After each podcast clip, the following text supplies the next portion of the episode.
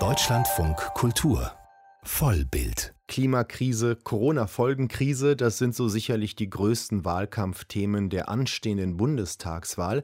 Aber auch im Bereich der Kulturpolitik positionieren sich die Parteien und uns interessiert hier im Filmmagazin natürlich, welche Ziele sie auf dem Gebiet der Filmpolitik verfolgen.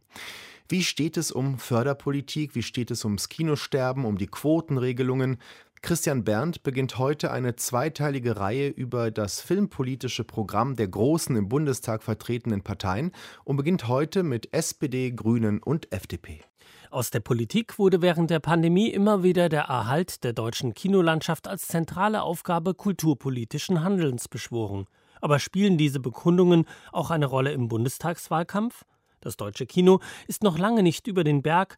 Mit den Wiedereröffnungen der Filmtheater fangen die finanziellen Probleme oft erst richtig an. Was sagen die Parteien dazu? Ich glaube, dass wir das Kino erhalten müssen, gerade in der Fläche, in der regionalen Präsenz als Kulturort. So der Sprecher für Kultur und Medien der SPD-Bundestagsfraktion Martin Rabanus. Für den Fall der Regierungsbeteiligung kündigt die SPD im Programm Finanzhilfen an, um Kinos in der Breite zu erhalten. Sicherlich wird es nicht möglich sein, dass jeder und jede in der Nachbarschaft ein Kino hat. Aber ich will, dass jeder die Möglichkeit hat, ein Kino zu erreichen und nicht irgendwie erst, was weiß ich, 50 Kilometer fahren muss. Dabei setzt die SPD Prioritäten. Ich glaube, dass die SPD in besonderer Weise die Arthouse-Kinos, die kleineren, die kommunalen Kinos stärker im Blick gehalten hat, weil das für uns einfach wichtige Debattenorte für gesellschaftspolitische Fragen sind. Also Filme jenseits von reiner Unterhaltung. Ich habe nichts gegen Unterhaltung, aber das ist am Ende des Tages so, dass man, wenn es endliche finanzielle Mittel gibt, da auch Schwerpunkte setzen muss. Und die SPD wird den Schwerpunkt nicht bei den großen Multiplex-Kinos setzen. Weil der Kinoneustart alles andere als leicht für die Filmtheater ist,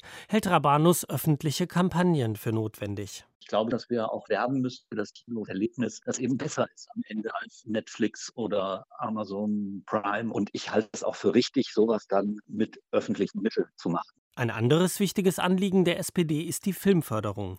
Rabanus hält sie für stark reformbedürftig, weil sie zu wenig Qualität fördere. Außerdem soll die Finanzierung von Filmprojekten an faire Arbeitsbedingungen, Diversität und Inklusion gebunden werden. Dem kulturpolitischen Sprecher der FDP-Bundestagsfraktion Hartmut Ebbing ist das zu viel Eingriff in die Filminhalte. Aber Reformbedarf bei der Filmförderung sieht auch die FDP, auch wenn das Kino im liberalen Wahlprogramm nicht vorkommt. Wir haben ja das Filmfördergesetz jetzt nicht in der Form reformiert, wie es angedacht war wegen der Pandemie, aber da muss was getan werden. Und der deutsche Film als solches, wenn es um die deutsche Filmförderung geht, steht nicht unbedingt gut da in der Welt und auch in Europa nicht.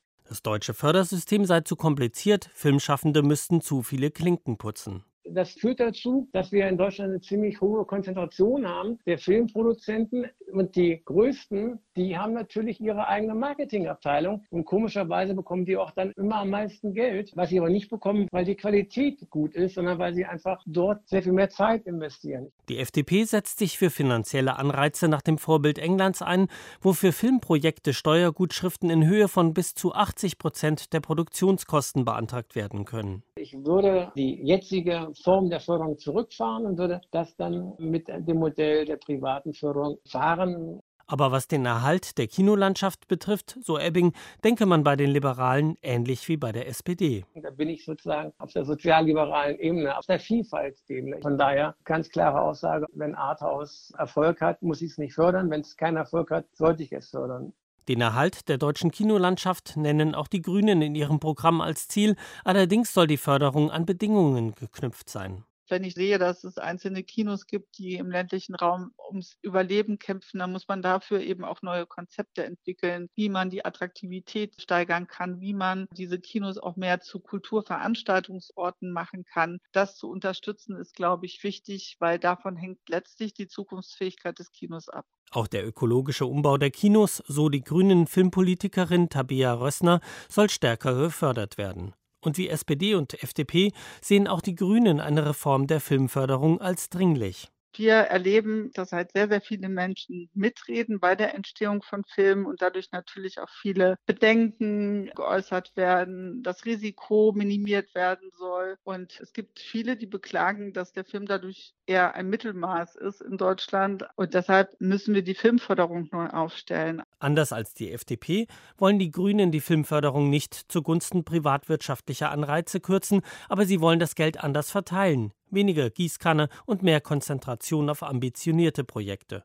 Die Idee der SPD, Fördergelder von Diversitätskriterien abhängig zu machen, sieht Rössner kritisch. Gewisse Quoten könnte man vielleicht sogar noch festlegen, aber letztlich fände ich es falsch, zu stark in die inhaltliche Ausgestaltung einzuschreiben. Die Kultur muss unabhängig sein von Politik. Unterm Strich dann doch ganz viel Einigkeit hinsichtlich der Qualität des deutschen Films und der Bedeutung der deutschen Kinolandschaft bei den drei Kulturpolitikerinnen von FDP, SPD und den Grünen. Sie ist ehrlich gesagt so groß, dass eine Ampelkoalition dahingehend nichts im Wege stehen dürfte.